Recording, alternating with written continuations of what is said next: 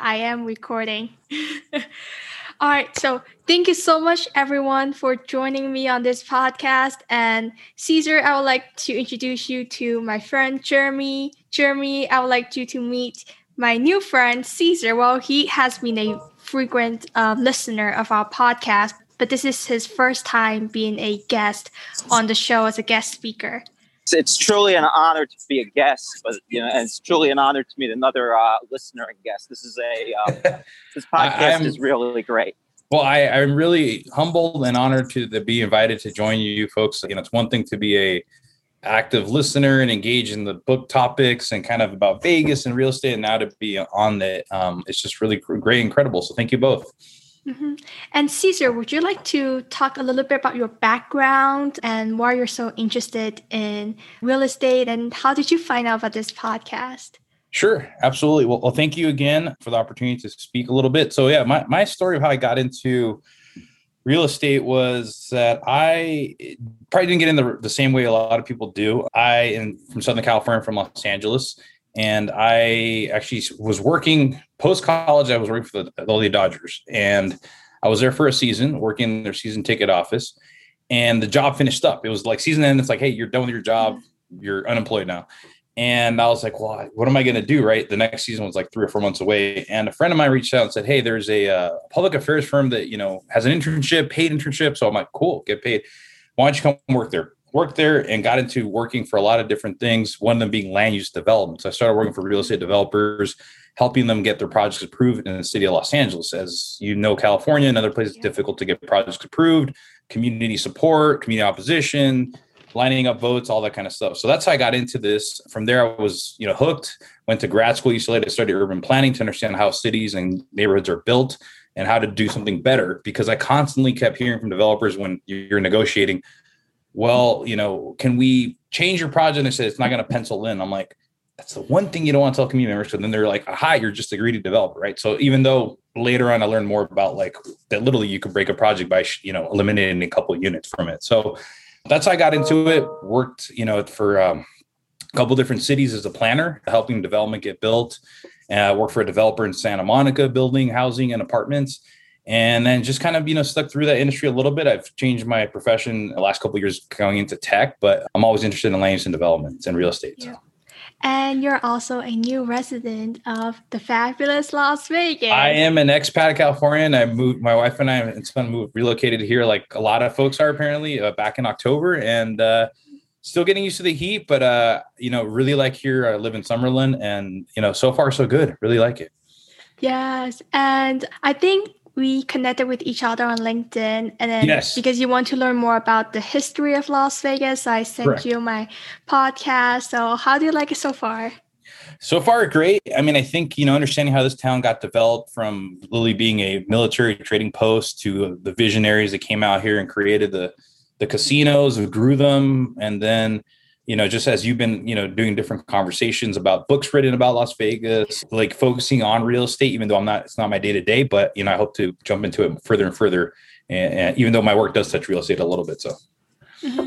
yes. And, Speaking of Las Vegas, there is a lot of discussions around the Oakland A's potential relocation to Las Vegas and you're definitely a sports fan. So I'm going to let you to take over this entire discussion and Jeremy, I think he has a lot of points that he would like to add about the financing side and the development side of stadiums. Jeremy, what do you think? I like well, I, I have nothing to add right now, but you know, Cesar, what you said was actually really interesting. So you first worked for the Dodgers and then you get into real estate. So I was wondering, you know, maybe you'll talk a little bit about how the place where you worked was developed, your first job, uh, ah. Dodger Stadium. Yeah, yeah, I could definitely get into that. Maybe I'll tie it into this conversation for sure. Yeah, it's it's uh, a fascinating story and there's a great book written about it. But it's a fascinating and tragic story, I think. Yep, that, absolutely. Do you guys want me to start with that, or you can kind of yeah, team it up with Oakland A's, or okay? You know, I, am um, a very very flexible host. I let my guest talk for ninety percent of the time, and I just play the background music at the end. Well, well, awesome. Well, I like taking energy from different guests and kind of like talking, so I'll run with that a little bit. So yeah, the, the short story of the Dodgers was obviously The Dodgers were actually the Brooklyn Dodgers many years ago. That's where they started out, right? So I think Jeremy, are you based in New York, Jeremy, or where are you at? Can you tell from my accent? Uh, a little bit, you know, and then I was like seeing high rises. So I'm like, well, that's not a, a lot of America, but you know, I'm gonna bank it on being New York just, but that's pretty. Yeah, you know. it's yeah. I, uh, I I'm from Long Island. My mom is actually from Brooklyn, so you know, her her mom grew up as a Dodger fan, and when the Dodgers left, everybody's heart was broken. But that's, That's- neither here nor there. Yeah, so that was the short story. Is that I think I'm trying to remember exactly what the reason was. It could have been literally that the team was looking for a new stadium. I can't really. The owners, the O'Malley's, were the family that owned it back. Walter O'Malley and his family owned it back in Brooklyn, and they, you know, decided to move it. There's probably more reasons than probably not doing the honor to to move it to Los Angeles, all places who didn't have a team, right? And and in the 1950s slash 60s, Los Angeles wasn't the city it is today. It was still a small town city. wasn't global. wasn't seen as what it is today. You know, it was definitely you know there's a few you know Chicago, New York, other cities like that's what America was. But uh, back then it wasn't saying that. So for them to move out there was a big kind of decision, and also an opportunity to move into what could be a growing market in the West, right? So they moved out there, but the land that the city put together, City Los Angeles for them was actually a already had people living there, and it was actually predominantly uh, uh, Hispanic at the time, Latino uh, families uh, of lower income that were living in this place, and that's where there was their housing, right? They lived. It was called Chavez Ravine, literally up on the hills. And they- overlooking- and they were all homeowners too. That's what makes it especially tragic. Their their neighborhood, where they had developed a that, a beautiful, thriving neighborhood. It was a poor neighborhood, but it was still a neighborhood. Was leveled to build a stadium. yeah, literally, you had schools there, you had businesses, and they just said, "Hey, you're going to put it there because it's just on the you know it's on a little hill, just a drop away from downtown Los Angeles." So they literally eminent domain uh, and forced people out of their homes to build this. And there's about a, it's about 100 plus acres up there on the Chavez Ravine, and literally to build it when they built the stadium, they had to dig out right. So I think there was a couple buildings. There's a school that literally was then left and built on top of. So there, if you were to dig underneath Dodger Stadium and that part of the, there's literally an elementary school still there that they just covered up because it was cheaper to do that than to, you know, take it apart. So actually 400 acres is total. So it's like the stadium is not really 400 acres, but all the land and parking lots and all that, which has its own story is where Dodge. So it was kind of a tragic story that you basically forced people out of their homes, out of their community to build a stadium for the city in honor to help other people. So that's the the Dodger story. And over the years, you know, it's always been a, a question of what happens if the Dodgers there was they wanted to build a stadium there at one point, uh, a football stadium on top of that or next to that too. But it's always been contentious. Like, what do you do if if the plan were to change? The land technically would have to go back to the people that lost it. So that's the short story of that story. So, but you know, shifting gears of you know having worked there, I would say the one takeaway was that was missing there was that when you got out of the stadium, there was it was surrounded by parking lots, right? So you wouldn't have an experience in the you have your experience the stadium, then you get in your car and get stuck in traffic, and it take you about an hour to get out of it because it was up on this hill by itself, isolated from everything else. So what's happened since that stadium, multiple other stadiums have built. It, it's a different type of stadium that people are looking to build. The best examples have been San Diego Petco. That was probably one of the bigs where when they built the Padres uh, stadium down there in downtown San Diego, and probably Jeremy can kind of tee up on this. It really changed downtown San Diego and put it on the map and put up a bunch of life in terms of being able to have a stadium, an entertainment district kind of create around it. But Jeremy, if you want to add to that concept of, of what happened there, if you know about it, or even You know, I'm not familiar with what happened with Petco Field in particular, but the trend has, as you said, has been originally the baseball stadium would be built in the neighborhood. So Ebbets Field literally was in the middle of was on a block in Crown Heights. And if you look at the old baseball stadiums, they were actually, you know, the reason they had such bizarre dimensions was because they'd literally be built based on the land that you got.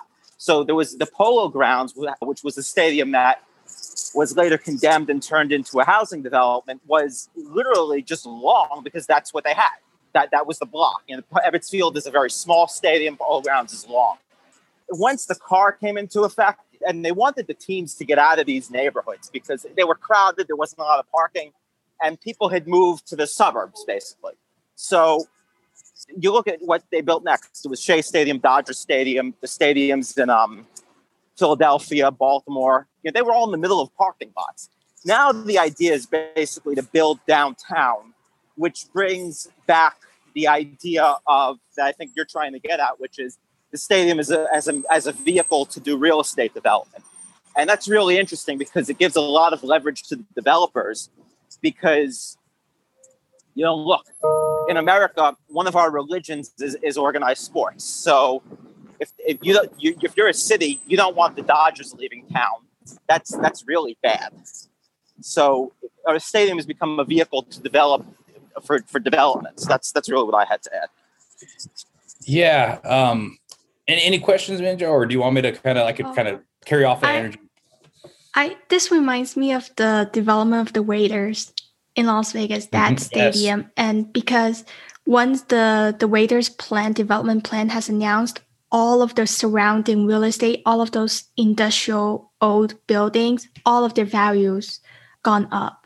And then I think in Arizona, Phoenix developer bought that 1.8 acres of vacant land just directly right across the street from the main entrance of the stadium for like I I don't remember the exact number, but he bought it at the beginning of this year and he flipped it he got a triple net lease with in and out and then he flipped it to another developer and he pocketed in probably a few million dollars. It just tells you how valuable all of these real estates are when you're surrounding a 63000 seats football stadium in las vegas. And we just had our first two major events. The first one was the ufc fight. The second one was a country music concert. Garth brooks same yes. night, right? Same time, same time. Yeah.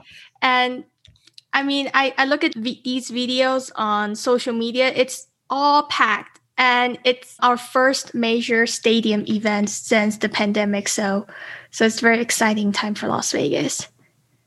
Yeah. Yeah, and the, um, one one point that I think is uh, interesting is the Raiders play eight home games a year. So that means they've got 350 something days that they need to fill with other stuff, with Garth, with UFC. A baseball team has 81 games. Mm-hmm. So you know, in Vegas, you probably have 300 days that you can actually use the arena. A third of those are just taken up with baseball. So it's it's literally a, maybe a better tenant, especially if you're a local store who's starting to you know wants to start a business because you know that 81 days out of the year there are going to be 60,000 30,000 however many thousand people in the in the stadium because they're going to the baseball game. You know with the raiders football games are bigger they get better crowds probably spend more money but it's eight games a year you know plus playoffs. That's so, a good point.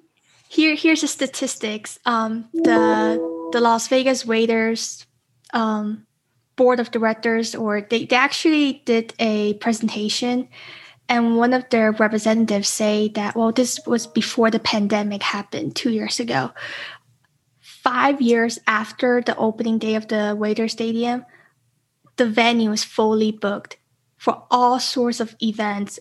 Um, two years ago, they were talking about um, all of these concerts and music festivals.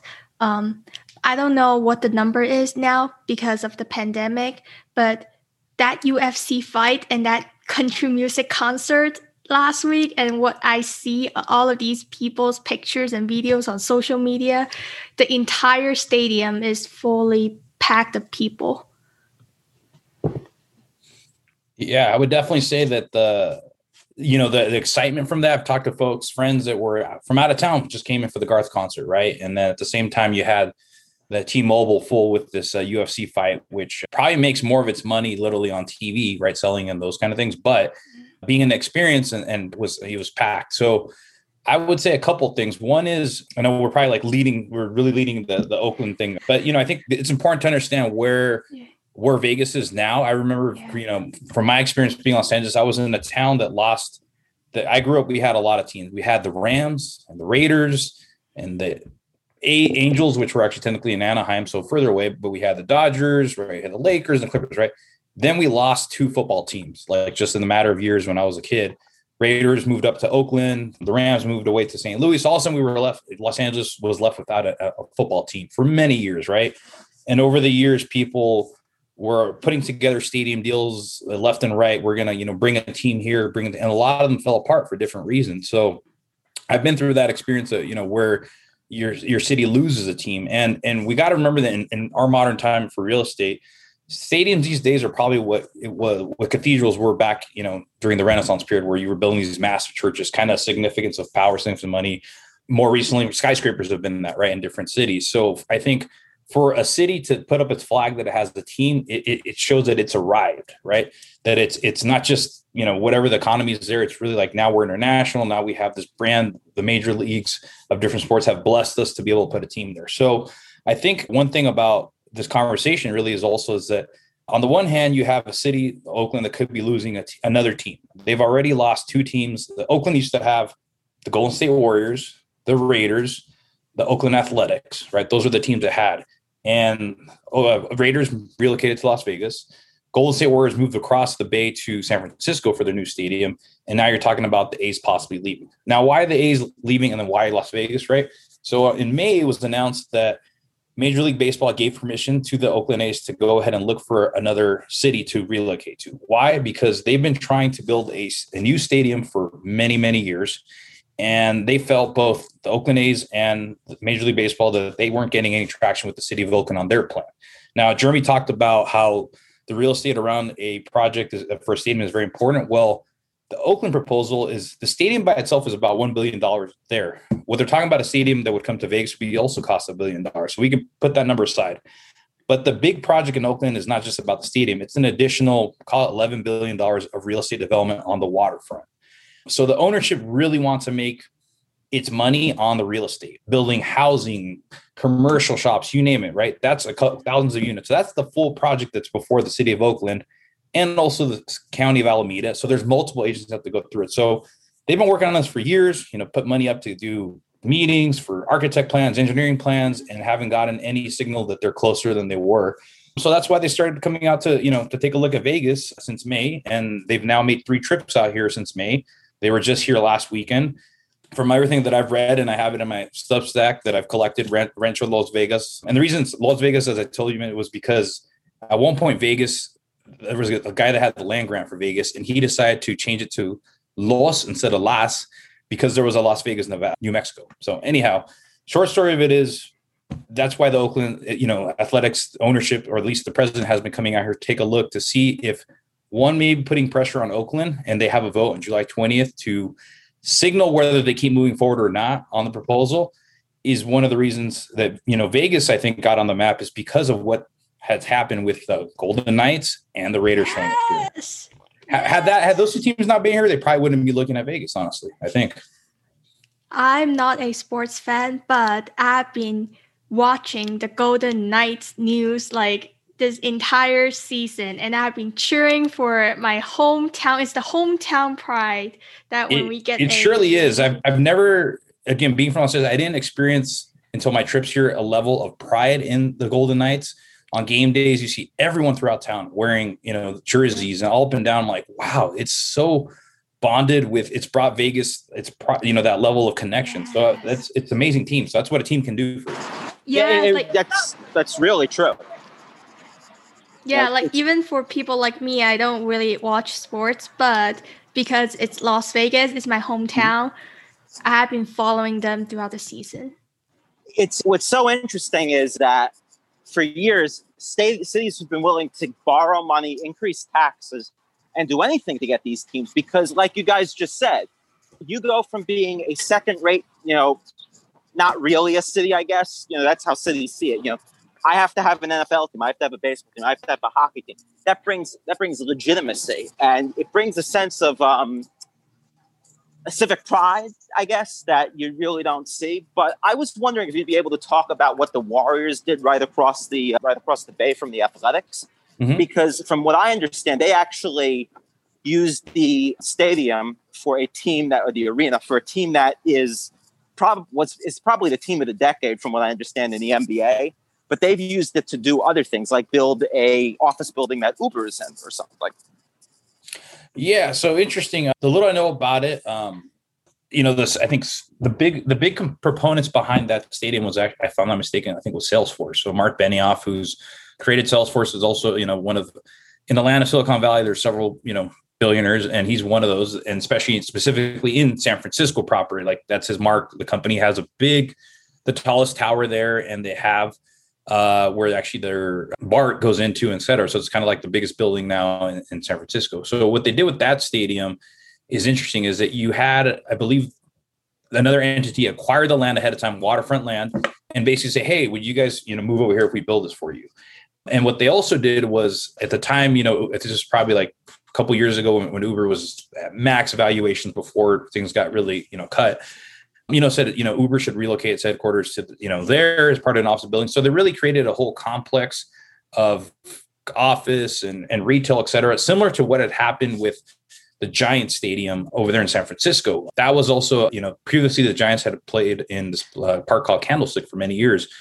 Well, when it became time to look for a new stadium, they looked at this one industrial area, the Lily Docks by the, you know, by the bay there, and created the stadium, but also a big real estate development kind of multi-village got built with it. So and initially when the stadium when it was just a stadium and kind of like just industrial area and empty parking lots, now over there where the Giants play in San Francisco, you have and I, I, used to work across street from it two years ago when I was at Lyft. So I used to kind of have that that view shop. But you saw a whole village develop around the stadium where you had a couple buildings where you had offices, you had multifamily developments of apartments. You know, you had the light rail move in there. You had so now and now after like maybe it's been a, more than 10 years since it opened the, the stadium opened now you have actually a new community that's filled in there's a whole hospital section that like a bunch of hospital medical buildings were built around that stadium. All that came in because of the stadium. So mm-hmm. the vision of, hey, we're bringing the sports here, but it's the developers that have actually put in to say, what else can we build around it to kind of play off of that excitement and that energy and capital to build around this?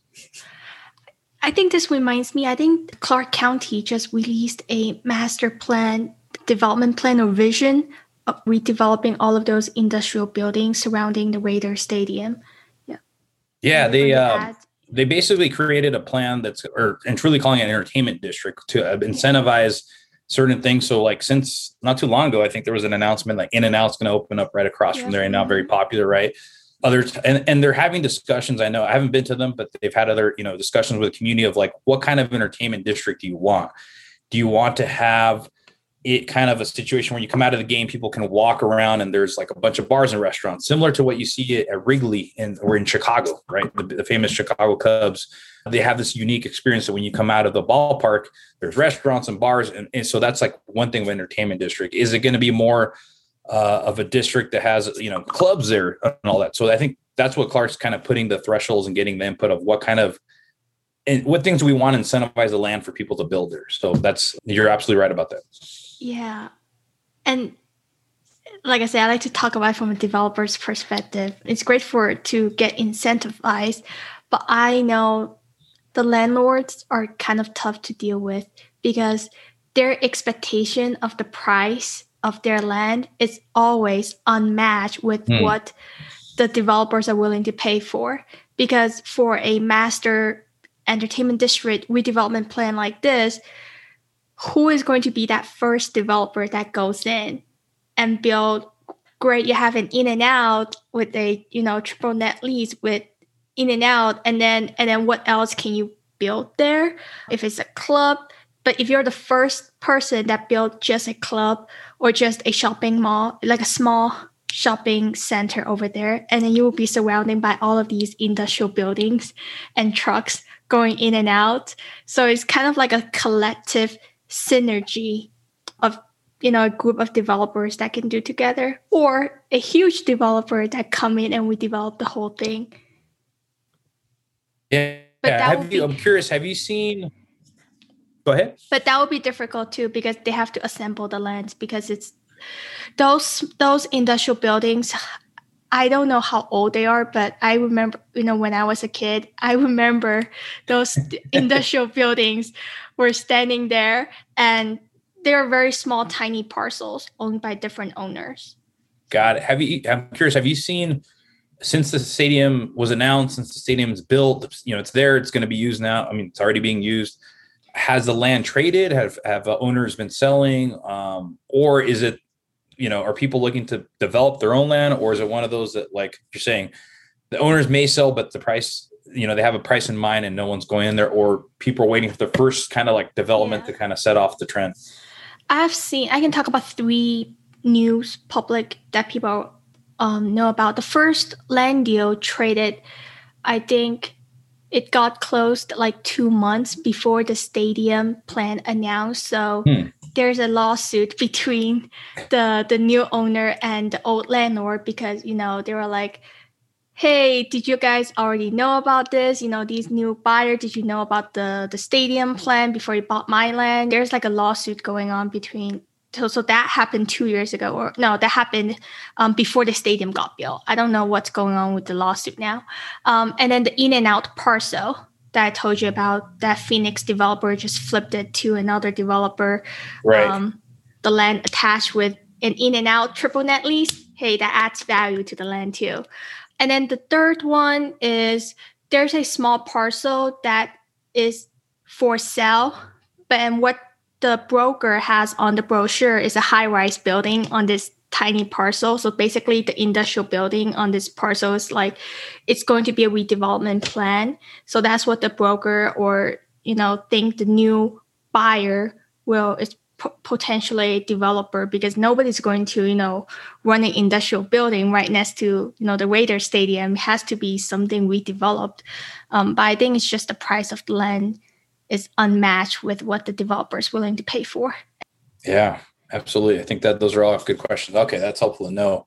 One thing I'll put out there in terms of what I've been reading about, and this is all just stuff, public stuff that's and picking up of any mm-hmm. quotes from the papers, right, from Las Vegas Review Journal, is what locations that now that they've been looking at. So I, it's my understanding that a couple of trips that the Oakland A's, led by President David Kaval, who is kind of a fascinating character. He went to Stanford, right? I don't think he played professional sports or, or anything like that, but he actually wrote a book on ballparks and he him and his i think college friend or something they took a trip to i think every ballpark in america to look at you know just their own fascination prior to him even being in baseball and he wrote a book about it. I haven't actually, uh, it's on Amazon. I have to get, but like, so he kind of has a particular interest in, and has taken the time to study like what kind of parks work and don't work across, you know, baseball.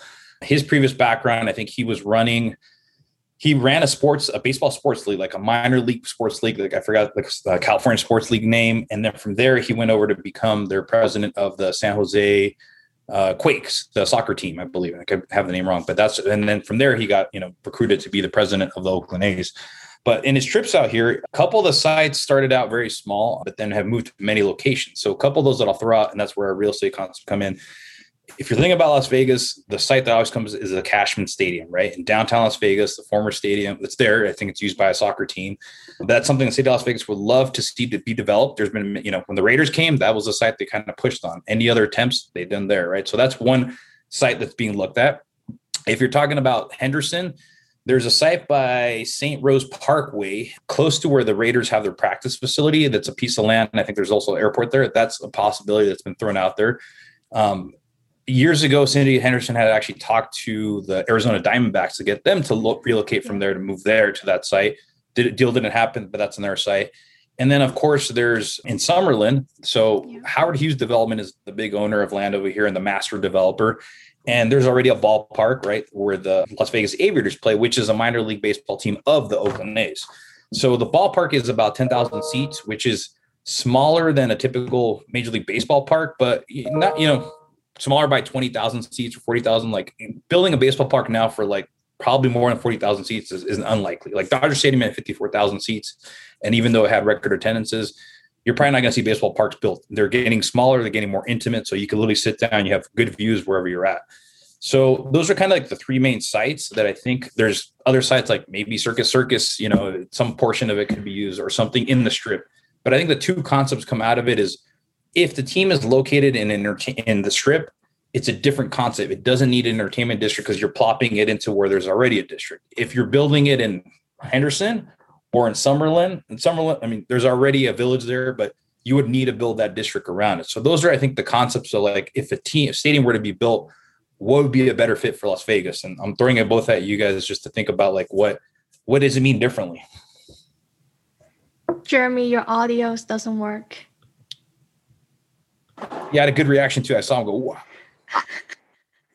Can, can you hear me now? Yeah. Yes. Okay. So the first, the only point I have is, um, isn't there already a stadium in Summerlin? I think there's a minor league stadium, right? Yeah. So is this a case like with like San Francisco, for example, when when the Giants moved to San Francisco, there was already a baseball team in San Francisco. It was it was a minor league team or third league team, but would this just be building on? From what I understand, the team's doing very very well. And Howard Hughes, yeah, I don't know. I've never been there, but I don't know what exactly the setup of the team arena is. But from what I understand, Howard Hughes knows what they're doing, and they're very happy with the team being in the uh, in the neighborhood it's in. Now, it may not be a part of a high rise district, it may be a part of a downtown district and the trend, like you said, has been to move teams downtown because people can walk around and build stuff around it.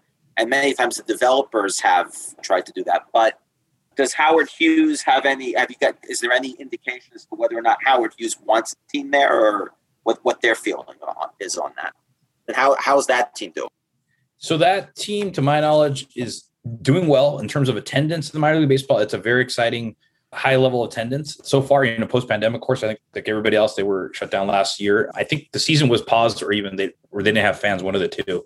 But you know, you walk out of the stadium and you instantly have the Summerlin Mall that's there. You have the Red Rock Casino.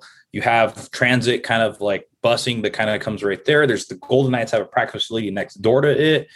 And then they still have a lot of land around the stadium that's not built. So although they've announced they're going to be building, I think, 200,000 square feet of new office somewhere there in one of those plots of land, mm-hmm. and also another round of apartments. So yes, that portion of Summerlin is probably the most an urban village of Summerlin versus just a bunch of suburban homes that the rest of Summerlin is. So yeah. um, they own half of the team. Uh, like I said, they own half of that minor league baseball team. I don't know who the other half is. If it's literally they, they're an A's affiliate, but I don't know who the other you know half is owner of that team. But I would think they would love to have him there. I think they'd have to redo the stadium, which with you know technology now and architecture, I'm sure there's a way to do it that it's not like blowing up stadium and starting from scratch. And there's a way to probably expand it. Like I said, the land around is literally empty unless it's spoken for that I'm not aware of.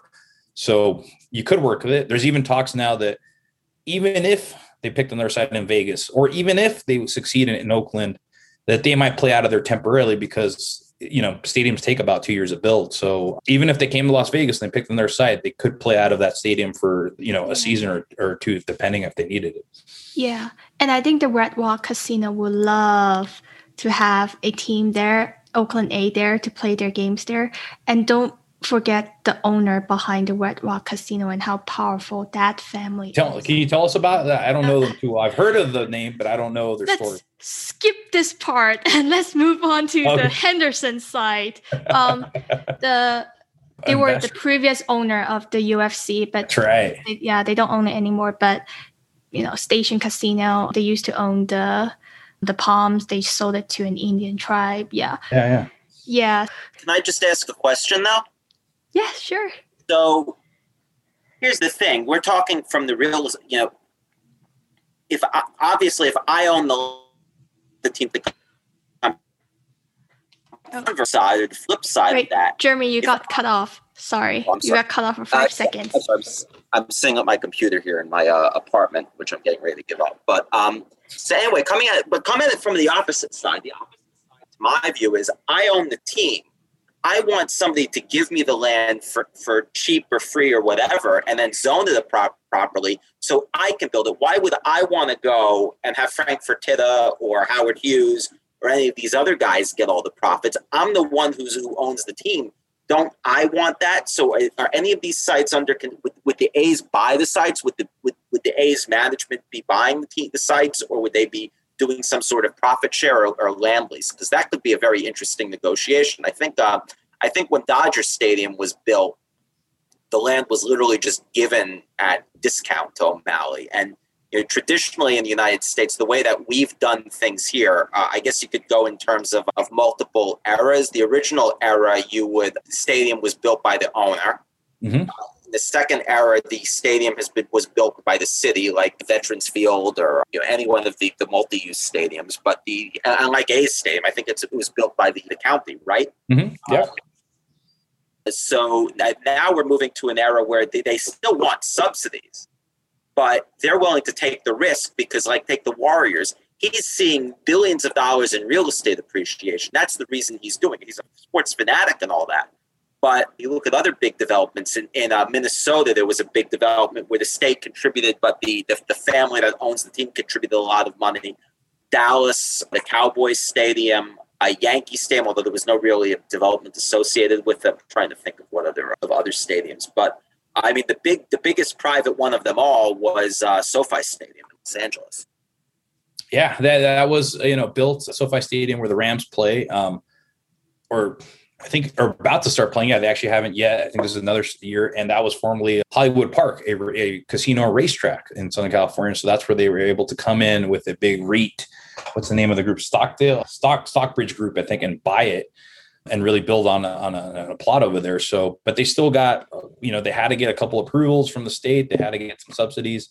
So I think two parts of that question. You're absolutely right. If you're the ownership, you're not going to. It's not just about moving a team and building a one billion dollar stadium, which is also the cost here. So even though it's interesting that it costs a billion dollars to build in San Francisco, it costs a billion dollars here.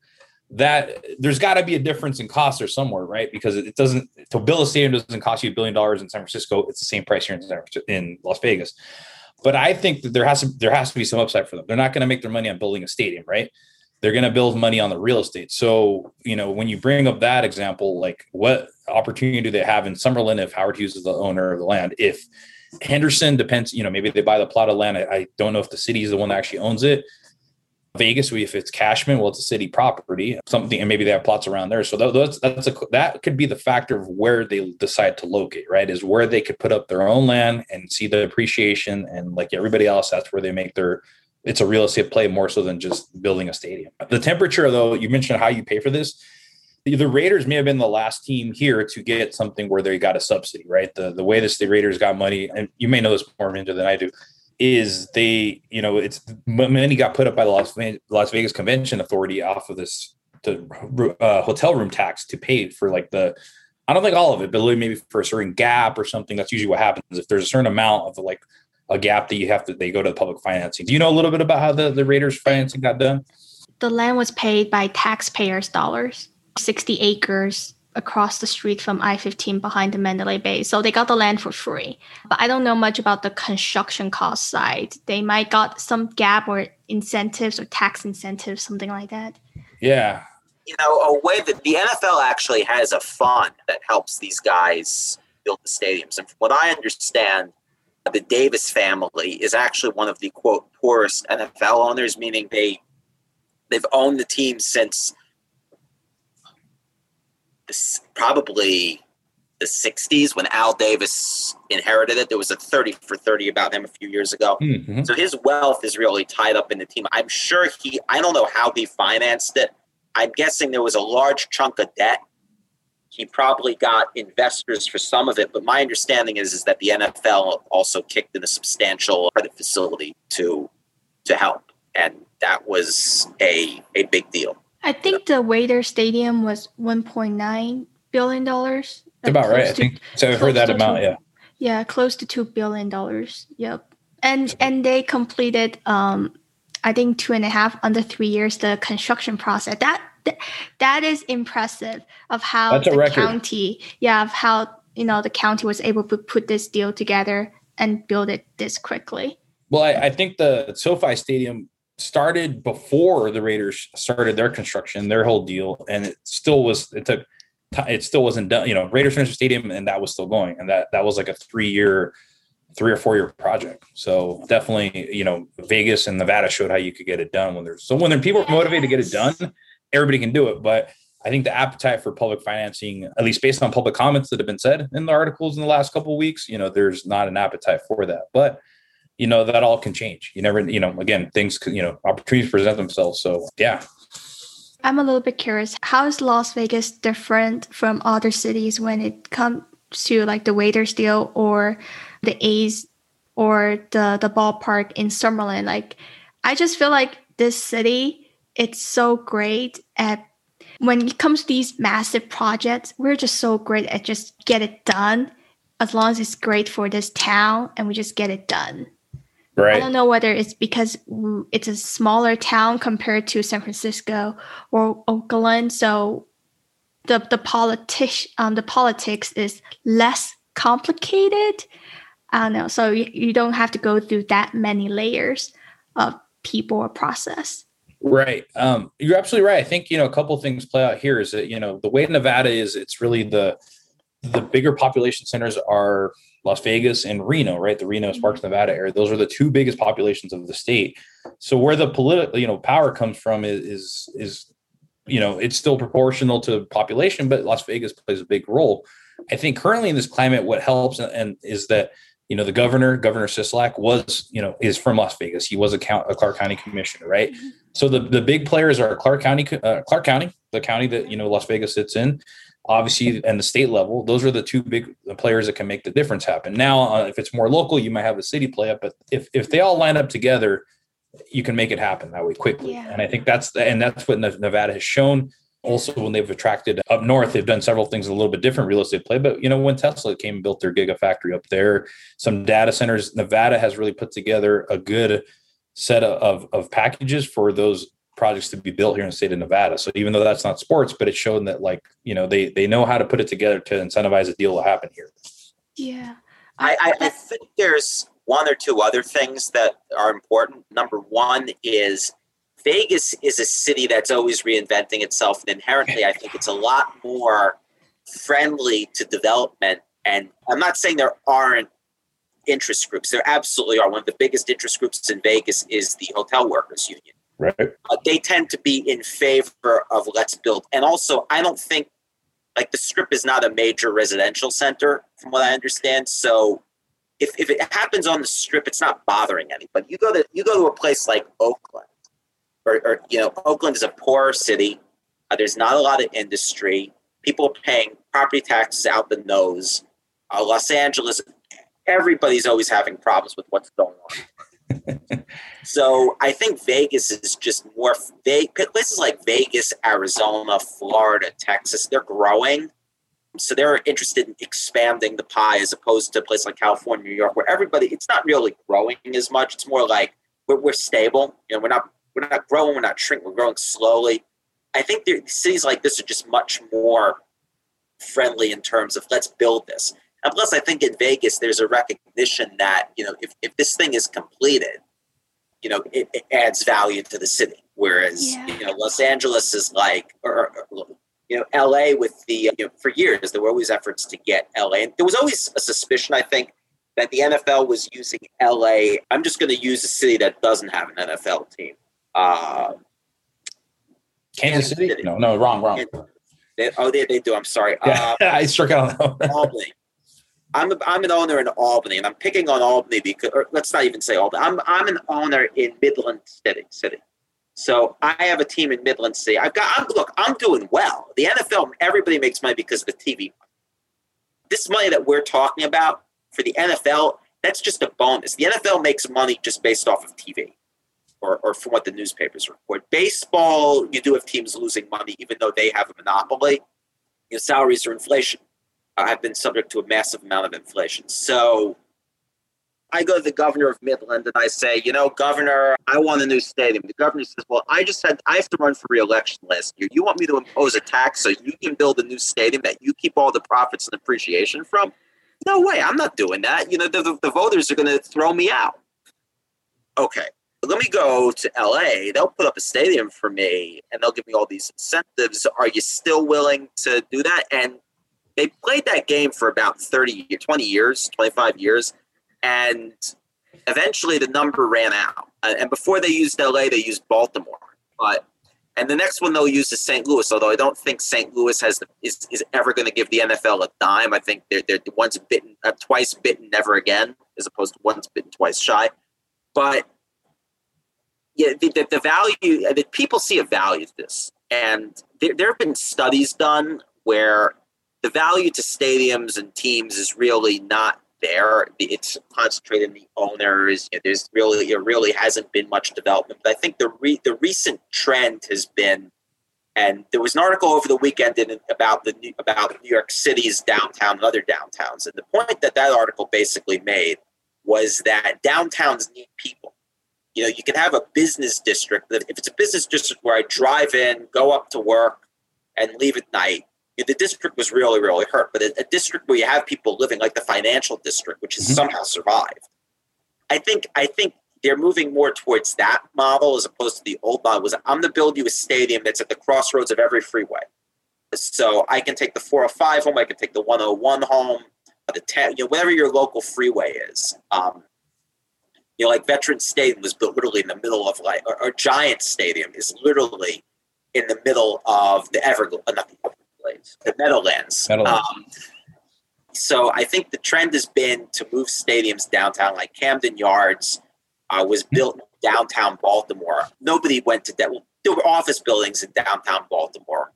I didn't know it. when I was a kid, nobody lived in downtown Baltimore. My two siblings met, three siblings actually, at different points, lived in downtown Baltimore. Both of them actually are marrying or married people who they met in downtown Baltimore. So the, the, the neighborhood's really changed. I think that people cities are starting to see these stadiums as a as a vehicle to get you know some interest going.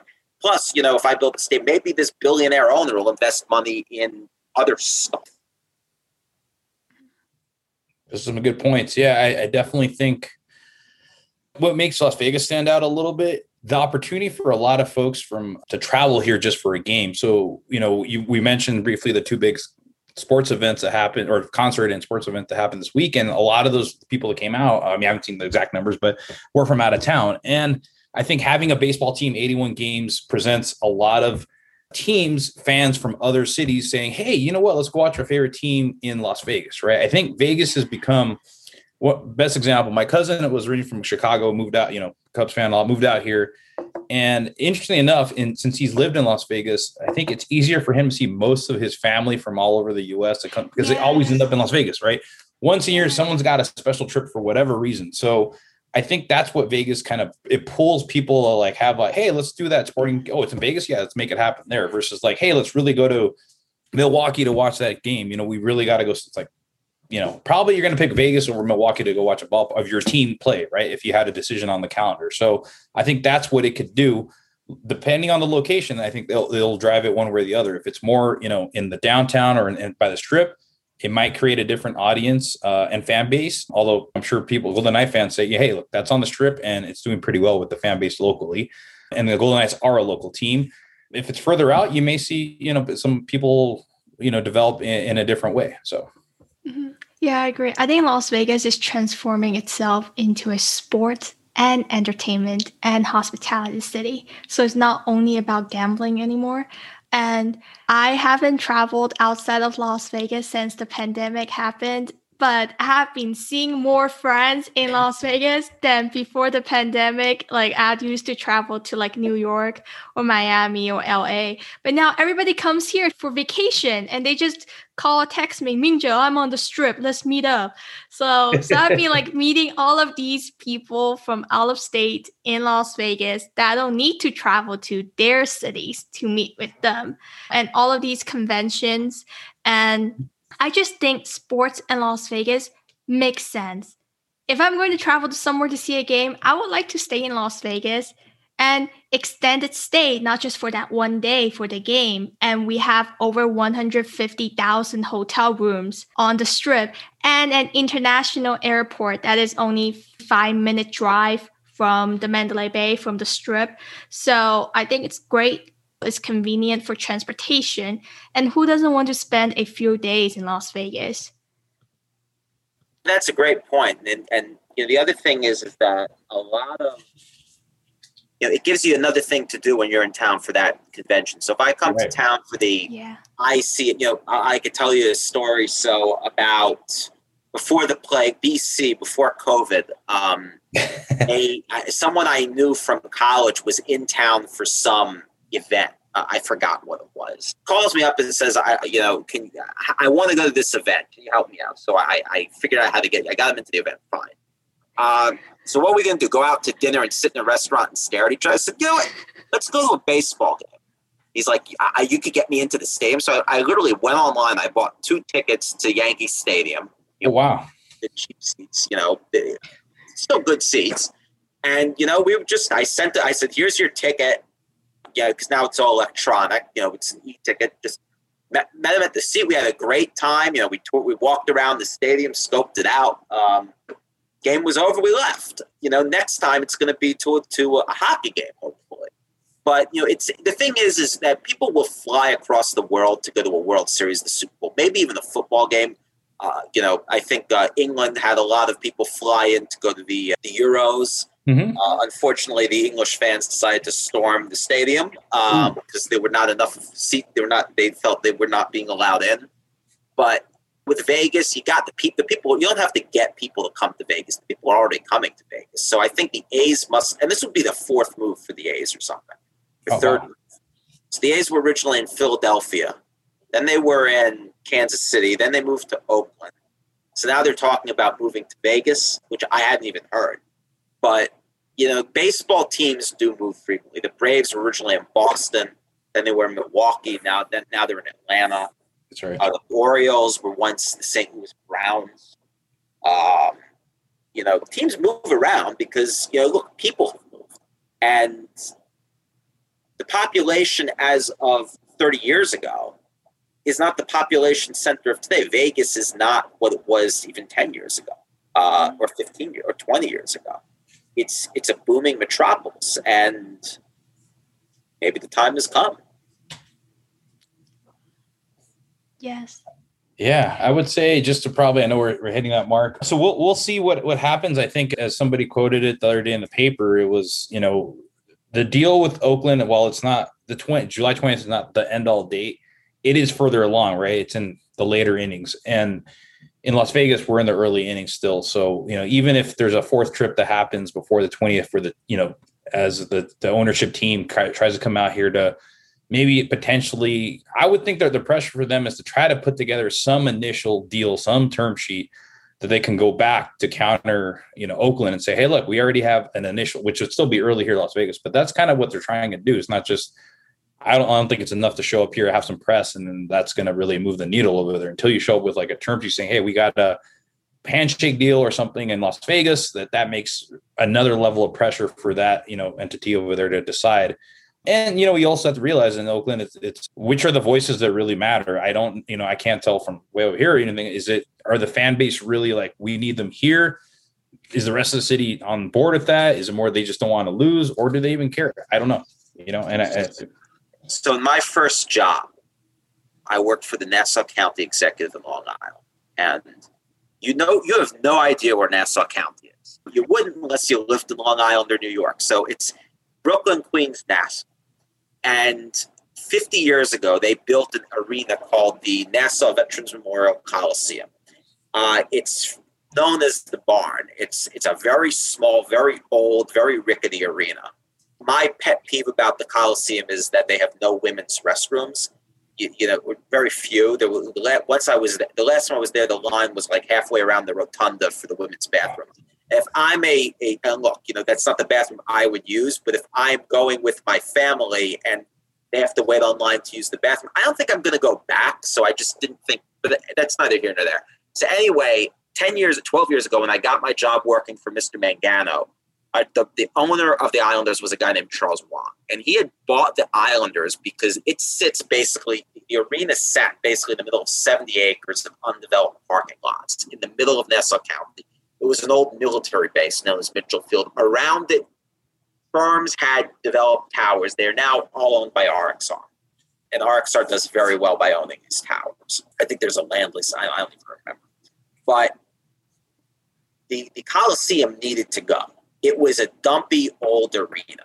And what was interesting, there were two points that I think were interesting. Number one was the discussion was never about replacing the Coliseum. It was always about renovating the Coliseum and doing something else, which was the tip off to me that this is not only about the Coliseum, something bigger is going on here.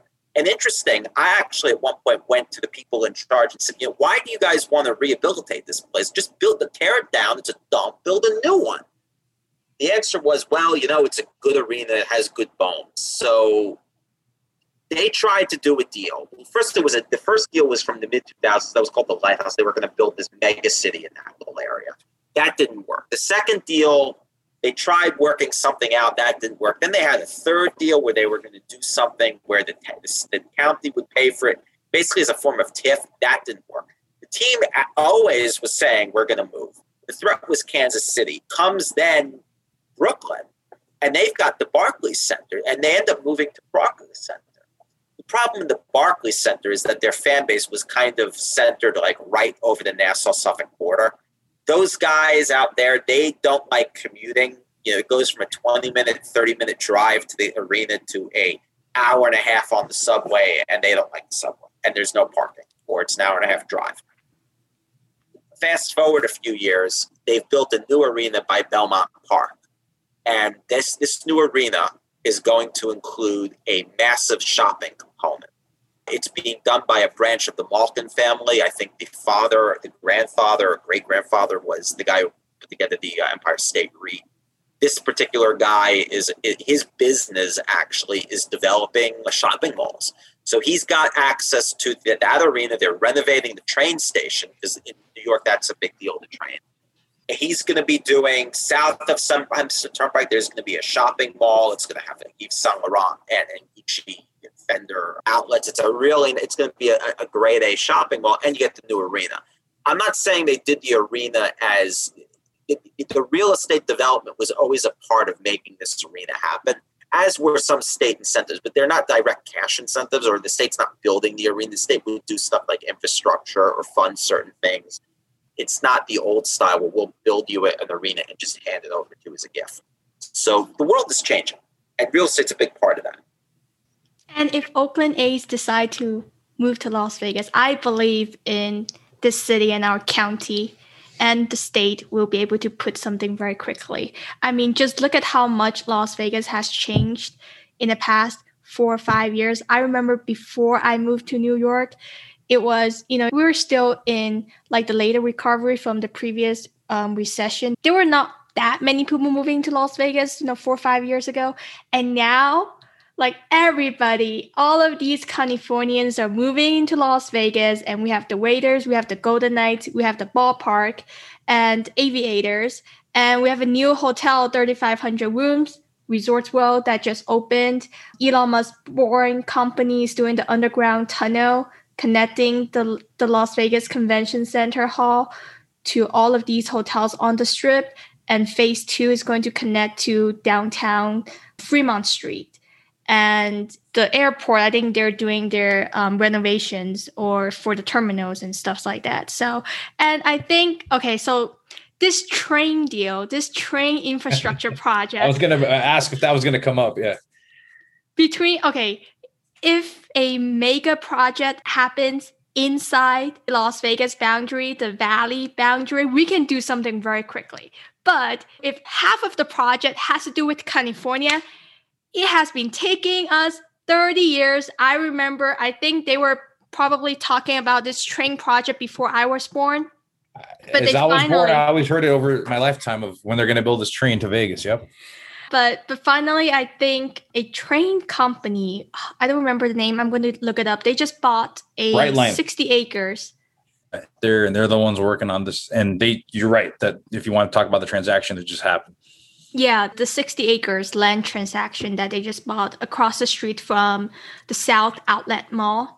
Hmm. Um, on Las Vegas Boulevard. So that's a great location because it's on Las Vegas Boulevard you're on the strip, you can see the Mandalay Bay, and it's close to the Raider Stadium as well. Oh, you have a cat in the background. Yep. That's so cute. Yeah, he um, go. He, he didn't get a mention, so. and it's also close to you know across the street from the outlet mall. Yeah, I would like to get on a train and go to LA instead of you know drive on I fifteen. Flying is good too, but you know, going to it takes time to get. Yeah, the flight is still the before and after. You forget about the time it takes before and after a flight. You know, the, yeah, I, I, yeah. I've always felt that flying, unless you're going like a substantial distance, like shuttle yeah. flying. Mm-hmm. Um, I, I think that was a great. That put trains out of business. You know, the the old. You know. Yeah. The airplanes put trains out of business, but um, you know, in New in in the the shuttle flying makes sense it, it, only it doesn't really make sense anywhere. I think um, in, in the Northeast corridor, it actually is easier to take the train. You literally walk into the train station, sit down on the train, and it goes. It gets where it's going, and you're done. Um, yeah. With flying, I mean, you're talking about getting to the airport, getting through security at the airport. And by the time you're on the plane, it, it may oh, and then you're still on the tarmac for now because you know who has ever gotten out of any airport without a delay. There's always trains do bring a lot, but you know they're very expensive to operate. So you have to hit a you know, outside of the Northeast Corridor. Amtrak does not make money. Uh, you know, Vegas to, to LA could. It's also a straight shot. So if you got an area in America that's fit for a bullet train, that's actually it because you're just going through desert for two thirds of the way. You know, yeah. it's just a straight shot. That could be the location. I think you're on. That could be the proposed site location. I think you hit it on the head, possibly. Yeah. You know, sometimes I just wish, you know, look at all of these bullet train projects in China, um, in Asia. I they get it done. I know they just get it done. I mean, they, they get it done. The problem is in, in, America, you know, people own that land and don't and don't want to. You know, it's it's a lot hard to get approvals. And you know, Europe, I think they built a lot of those after the war when it was just easier to get the land. Here, it's it's expensive. It's hard. And you know, in the northeast corridor, you can't do a bullet train because the road it's it, it zigs and zags, so you can't. It's got to be straight, from what I understand. Vegas to to you know, once you leave Vegas until you hit like LA proper, it's desert. So if you're going to do a bullet train, that's the place to do it. I mean, just yeah, just do it. You're never going to be able to have a bullet train in in the greater LA area, but you could go normal train speed once you hit there. I mean, it's the desert, but then again, you have to go over mountains. That becomes a pain. Okay, I know That's we're running out of time. Um, any last minute questions, comments, stories? Uh, you know what? This is this has been great. I think let's stay tuned, see what happens. You know, more news and and especially after the twentieth. But I think this topic was going to continue on for a little while. But you know, was this, this we might have another part of it. But hopefully, we get to see more of like what site is really being looked at in the next couple of I don't know month or so. You know what? I'm going to publish this episode before the twentieth to give a pressure. I don't think they even care. I don't think they know about my podcast. They're listening to us. Why? but at least I need to put it on social media. You know, to there you go. Oakland, they're going to be listening to it. Yep, we gotta yeah, come to Vegas. Well, come to don't Vegas. Be surprised. I mean, I think I think you would be surprised at how many people actually listen to your podcast and, and you, you, use social media. And it, it does make an impact. And you know, look, this is a very interesting time, and you're getting people talking about this. It, it, forget the team coming from from the property perspective, you're going to have to take once that proposal is published, you're going to have to take a look at and see what really is going on here. What's this? If this happens, who's making what? Who's doing what and where? I think that's the that's the stuff that's the real interesting stuff. Yeah. But hey, baseball's always fun. Yeah. Hopefully it will happen so we can continue this series. This is going to be the Oakland A's to Vegas series in my podcast.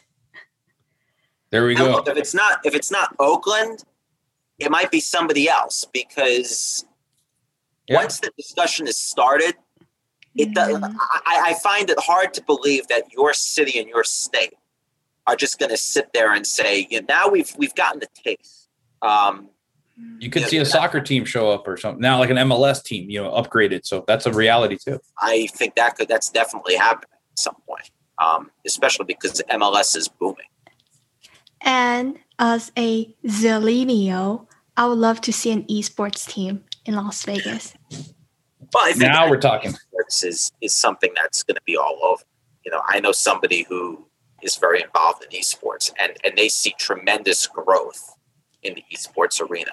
And apparently, a lot of esports guys are living in places where they have fast internet, like Texas. But you know, that's an area that's going to see a lot of growth, just because you know, it's something anybody could do. But MLS is booming. I mean, I, I could definitely see there being an MLS movement in the in soccer teams. Also, it's a game that has unlimited pools of talent because what is six billion, seven billion people in the world? I think five or six of them play soccer. Jeez. You know. All right. Thank you so much, everyone. Thank you for joining with me on this podcast, and we hope to continue this exciting conversation. Hopefully, it will happen. Absolutely. So, for those of hearing out there, let's make it happen. Yes. Thank you. Thank you so Thank much, you, everybody. Cesar and Jeremy. This was great. Thank, Thank you. you so much. Awesome. Nice to meet you. Thank you. Bye.